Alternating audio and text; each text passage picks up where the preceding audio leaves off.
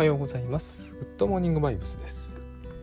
えー、いよいよ明日だと思うんですが人生100年時代不安ゼロで生きる技術という本がですね、えー、知的生き方文庫というレーベルで三笠書房さんから明日多分出していただけるということになってます。でまあ、えー、お手に取っていただけると大変ありがたいと思うしこれを聞いているような方であれば興味が全く湧かないというような内容にはなってないと思うのであのいいと思うんですけれどもあの一つできればお願いがありましてですね、まあ、もしこれは万が一こういうご時世だからあれだと思うしこれ聞いてるようなこともみんな、えー、Amazon だと思うんですけど書店さんに行って、えー、購入したよというような方がいらっしゃったらですねまあこれも手間かもしれませんが Twitter とか Facebook とかでそのことを教えていただけると大変嬉しいです。っていうのは私結局ですね、えー、本が出ると書店巡りをしちゃうんですよ。まあ、今年はさすがにちょっと考え中なんですけれども、ま、毎回絶対してたんですよね。まあなんだかんだ言っても著者の人が全員やってるかは知りませんけど私はやっちゃうんですよ。であの今の時代って売れもしないまあ仮によほど売れれば別なんですけども、まあ、出した本がいつまでもえー、その本屋さんにあるとは限らないというかなくなる方が自然な時代なわけですね。で、えーと、だからなるべく早い段階で なるべく多くの本屋さんを巡っておかないとですね全然またなくなってしまうわけですね。よっぽどのロングセラーはあるんですけれども、まあ、それだってですね、えー、大きな本屋さんの10階建ての5階のあるコーナーに置いてあるとかいう世界になっちゃうんでやっぱりこう平置きされてる時期に見たいじゃないですか。ということもあるのであのもしよろしければなんかこうこういうご時世ですからあえあえて行くとかしていただく必要は全くないんですけれどもたまたまこう入った本屋さんにたまたまあれば、えーと、教えていただけると大変ありがたいなという次第です。はい、で、えっ、ー、と今日はですね、えー、ようやくウッドバイブスでこれがやれるようになってきたかなというか実感できるようになってきたなと。最近そういう話を極力したいんですけどうまく話せないんですよね。やっぱりこう慣れなあのあんまりしてこなかった体験について話すというのは難しいことでして、えー、気が付くとタスクシュートとかですね話しやすいテーマに何しろその話を10年以上人前で話してきてるんであの話しやすいこととあの話そうと思うんだけれどもどう言っていいかわからんみたいになりやすいこととグッドバイブスはやっぱりこう私の考え出したことでもないですしところどころ非常に、えー、馴染み深い話もあるんだけれども、えー、そこだけ急にまたいっぱい饒舌になるけれどもまた別のところだと言葉が出なくなるみたいなのもあるわけですね。で、えーと、と最初に言ってしまうと、まあ、奥さんとの関係なんですがこの関係じゃないんだなとまあ関係なんですけどねあのどうしてもグッドバイブスって最初のうちは特にやっぱり一番最初はですね、えー、平安というものを目指しちゃうんですよね。まあ、ご機嫌に過ごすとかご機嫌に仕事をするとかでもいいんですけど要は自分のご機嫌について、えー、意識がこう働いてしまいがちなんです。いくらですねこう一人では達成されないよという話であったとしてもあの一人まず自分を何とかしたいって思うわけですね。やっぱりこうそれは可能なことのような気がするから自分の気分のことですからね。で、えー、ところが最近ですね、えー、かなりというかほぼ完全に、えー、奥さんをこうグッドバイブスで。違うな。奥さんがまあご機嫌であるということ。を根本的にご機嫌な状態違う。ご機嫌な状態を保つのではなくて、えー、奥さんはご機嫌だという状態になったんですよ。で、えー、これはかいつまんでいってしまうとあの絶え間なく恐れと不安を取り除くという努力を怠りさえしなければできることなんだなということなんですね。まあ、これも今までも繰り返し言ってきたようなことであり何ら目新しいことを喋ってないんですけどあのこれをですね実現できてみると実現できてみて感じるのはこれができるんだったら自分の機嫌なんかどうでもいいなという感じになるんですね。これが多分今までなかなかこう分かんないことだったんです。奥さんじゃないとちょっと難しいかなと思うところもあるんですよ。あの四六時中その人のあの恐れや不安を取る対象ってつまり四六時中その人と一緒にいるからこそいいあの可能なことであってあのたまにしか会わない人はそのたまにたまに恐れや不安を取り除くっていうことになるしかないですよね。それはまあそうなると思うんですけれどもこれをあのこれがその人一人では実現できない類のことだなと思ったわけです。で自分の機嫌とか平安はまあその普通に考えると大事なことなんですけれども相対的につまり、えー、奥さんの機嫌が常にいい状態を維持できる。こういう言い方になっちゃうんだな。この言い方は正しくないんですよね。厳密にはですね奥さんの不安を不安や恐れをが発生する都度取り除くということができるようになればあの本当に自分のこと自分の機嫌が安定しているということはそれに比べると大変まあさまつなことなんだなと。小さなことなんですよ。っていう感じに感じを理解できつつあるというのかな。理解できたって感じがしてます。でえっ、ー、とそう。つまり、えーと、昔倉園慶三さんがブログの中であのお部屋とピカピカの家を想像してみてでゴミ屋敷みたいな家だとゴミを捨てるのはなんてあのかゴミを捨てても構わないような気持ちになってしまう。それと同じように、えー、恐れや不安とイリュージョンまみれになっていく自分というものをこうまあそういう扱いにしてしまうけれどもこう心の中をゴミ一つ落ちていない部屋のようなものだと思うとそこにこう何、えー、て言うんですか？まあそれを、えー、ダメな状態にすることができなくなるっていう例えがあったんですね。あれをですね他人にやるんですね。そういう感じがします。つまりうちの奥さんのこう心理状態がピカピカな状態だというふうに認識して絶えずそういう状態にしておく。っていうことができるようになれば。っていうかという、えーと、とフォーカスで生きられればですね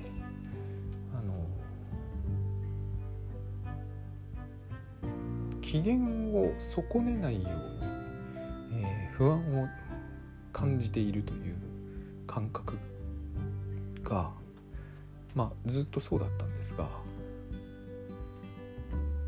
すごくこう違ったものに感じられるようになるんだなと。あのえー、生まれながらにしてえー、幸せな存在っていう言い方があったじゃないですか。あれを自分に適用するより人に適用する方がある意味よっぽどこう分かりやすいところがありまして。あうちの奥さんは本来はこういう人なんだというのを非常にこう簡単に受け入れられるんですね。これがですねなん多分自分は肉体の感覚があるせいなんでしょうね。あの本来は自分は幸せな完全無欠な幸せな状態でいられるんだと、えー、そういうふうに捉えることは可能なんだけど。その一瞬後にちょっとお腹がちょっと痛かったりするとうってなるじゃない。うっとはなんないんですけどね。なんかこう本当にっていう感じが出るんですよね。肉体感覚っていうのはやっぱりこう難しいっていうのかな。非常にいろんな感覚を持ってますから。でも私は奥さんの肉体感覚って持ってないのであの当然だけどあのだからこうこの人の本来の状態っていうのは非常に良いと捉えるのは非常に自分に関してやるよりはたやすい。でこれが維持できるというのはどういうわけなのか分かんないんですけどえ、ー、と自分の機嫌を良くしておくのの比ではないなって感じがします。これを、えー、自分と関係のない人に向かってできるというのがはなるほど。大変なことだという感じがえ大変というのはとても難しいっていう意味ではなく非常に素晴らしいという意味ですがあのそうだろうなと思えるような感じを、うん、ここ数日間初めて抱けつつあるという。こういう感覚は今まで持ったことがないという感じなんですね。えー、っとそのどうしてもですね最も良くないのは私が平安であるために奥さんをグッドバイブスにしようって発想だと思うんですよ。これだと全然グッドバイブス的じゃないんですよ。ねなんでなのかっていうのがちょっとあれなんですけど、まあ、僕の今の感じの説明としてはですね状態を維持するっていう発想はおかしいんですね。あのその都度やるべきことなんだと思う。あのやっぱりそういうことなんですよね。こうだからご機嫌な状態を維持するとか平安でいるとかではない気がするんですよ。なんかこうグッドバイブスはまあこれも微妙すぎるんであれなんですが Do なんだなって思うんですよ。つくづく。B じゃないなって感じがします。これもいろいろあるんですけどね。多分。たださっきのこうだからゴミのゴミ屋敷の例えが良くて奥さんがなんかこう曇ってたらそれを取り除く。これをその都度やる。って感じなんですよね。だから機嫌のいい状態を保つって感じでは結果として保つなんですが意識のしゅあの持っていき方としてはいつもこう何かこうアクションアクションじゃなくてもいいんですけどえー、活動行為なんですね。それによってこう恐れと不安をなくす。発生しそうになったらなくす。何が原因であろうと関係なくですね。そうすると本来のそれはグッドワイブス的な、考え方なんですけどその人の本来の姿というものが現れてきてそれがですね、え、本人がどう考えてるか分かりませんが全然違う人になってしまうんですよ。あこういう人なんだっていうのが出てくるんですよね。本来の人って大変いい人なんだなというか変な表現になっちゃってますね。あのうちお寺でですね秋になるとりんごを仏前に備えるんですけどそのりんごを磨くんですね。あれやったことがある人は分かると思うんですけどピッカピカになるんですよ。驚くほどピカピカになるんですよ。なんだこれはっていう。まあだからなんだってことはないんですけどね。リンゴピカピカになったからといってなんだってことはないんですけど本当にこうすごい綺麗なんですよこれが。ああいう感じなんですね。でえそう。なのでえー、っとでそう。これを僕もそう思ってた時期があったんですけどうん機嫌を保つ合戦みたいにその自分の平安のために人をグッドバイブスにするっていう発想だとどうしても自分が平安な時はいいんですけどそそういうトラそういうアプローチでもよくはないんだけどでも平安な時は多分問題起きないんですが自分がイライライラしているという時にこれをやろうとするとですね何とも不公平な感じがするわけですよ。なぜ私が人の機嫌を取らなければならないんだって思うんですよ。この2つの違いをですねこの2つは鮮明に違うんですけど、えー、どう違うのかを鮮明に説明するのは、えー、違いの鮮明度ほどシンプルな話ではない感じがしてえー、っとですねアクションを起こすことによって恐れと不安を取り除くということはえっ、とですねご機嫌を取ることではないんですよね。うん。部屋を片付ける時になんかこう書棚に本を戻すのでももっと簡単な、えー、そこら辺に落ちていた落としてしまったティッシュをゴミ箱に捨てるじゃないですか。なぜ俺が自分を犠牲にしてまでこの、えー、ゴミのために動かなければならないんだろうと考える人はよっぽどだと思うんですよね。まあいないと思うんですよ。このゴミを誰かが別の人が捨てたという話ではないですよ。自分が捨てたんでもいいです、えー、ゴミを、片付けるのは自分のためですよね。ただこれ自分のためだと思うあえて思ってはいないと思うんですよ。要はそういうふうにした方がいいからそうするという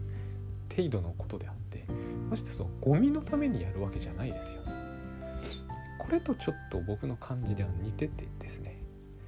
えっと奥さんのこう心理的な曇りがあったらそれを取り除くというのは、運転中に雨が降ってきたらワイパーをかけるというのと同じでそうすることによってですねこう視界が綺麗になるんですよ。そういう感じなんです。なんかこうそういうものの全てが相互に深く関連し合っていてそれによってこうそれをそうすることに、えー、窓の機嫌を取るとか考えないじゃない。窓を俺が犠牲になってきれいにしてあげることにどれだけ意味があるんだろうみたいな発想ってないと思うんですね。それぐらいそれぐらいですね。この感覚を持ってしまうとえーと、犠牲になって機嫌を取っているっていうことが、えー、発想としてすごくこうねじれた発想な感じがしてくる。ごく自然な感じがするんですよねところが。不思議なことに、えーまあ、これを倉田さんが間違いなくバラバラ意識と呼んだんですけれどもバラバラ意識である時には私がわざわざ労力を使って人の機嫌を取るというのは不公平だっていうのがすごく理にかなった言い回しな感じがするんですけどそれと全く違うことをやっているんだけど、えー、多分解釈の仕方によっては同じになっていくんですね。この話あの別日によく明日ぐらいにちょっと違う視点から考えてみたいと思うんですがとにかくですねその最初はここから入るんですよね。自分の平安。何ですかそのだからこう倉野さんああおっしゃってるんですよね。家族は自分であると考えると。そう考えないと,、えーと、わざわざ労力を払って自分が犠牲になるという観念にとらわれるからっていう。そういう感じでもあります。自分だからという。ただ、えー、私の感じではそれ以上のものがあって自分の不安や恐れを取った時とはこう全然比較にならないもの感じがします。もしかするとそれはですねそういうことを、例えばうちの奥さんなりにやった人がいないから私しか。だからこうそれまで登場しなかった人が現れるんですね。なんか大事にされるとかっていうことともこれ絡みそうじゃないですか。それとも結構違うんですよね。やっぱりこうリンゴを磨くみたいな感じなんですよ。リンゴを磨くっていうのはリンゴを大事にするのかもしれませんけれども。でリンゴが自分だとみなすというのともまたちょっと違う感じもするんですけど。とにかくこう見たこともないような姿になって現れる。ちょっと不思議な感じがするんですけどね。それがとっても大事なことだなと。このグッドバイブスにおいてはですよ。おいてはすごく大事なことだなと。思うんですよ。部屋でもそういうことってあると思うんですよね。部屋をすっごく綺麗にすると見たこともないような姿が出てきうると思うんですね。でそれは、えー、元の姿とも言えなくもないんですけどやっぱり元の姿とは違うのであってまあこれを倉澤さんは想像するクリエイトっていう言い方をするんですけど僕はクリエーションはどうしてもやっぱ違うイメージがつきまとってるからなかなかこれをクリエイトと捉えるのにも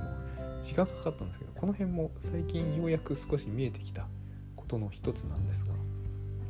こう作り出すというんではないんだけれども部屋に関してだとただこれはあると思うんですよね。この汚くなった部屋をなぜ俺が綺麗にしなきゃいけないんだって思わないじゃないですか。それとすごい似てるん部屋の機嫌を取るために部屋を片付けさせられているとかって変じゃないですか。それと全く同じように変なんですよね。その発想を取るということは。それ多分やっぱり部屋と自分が完全にバラバラに分離してるっていう感覚があの考え方がおかしいからだと思うんですね。それと同じなんですよね。妻と完全に分離しているバラバラだと考えるのはおかしいはずでそう捉えるということが自然だと考えているその自然さが変なんですよね。そこが変だというふうにうんちょっと違うなやっぱりこう何て言うんですかねそうするのが自然な行為であるというそこにこう労力と、わざわざとか自分があえてとかいうことが、えー、介在しないはずのこと。つまり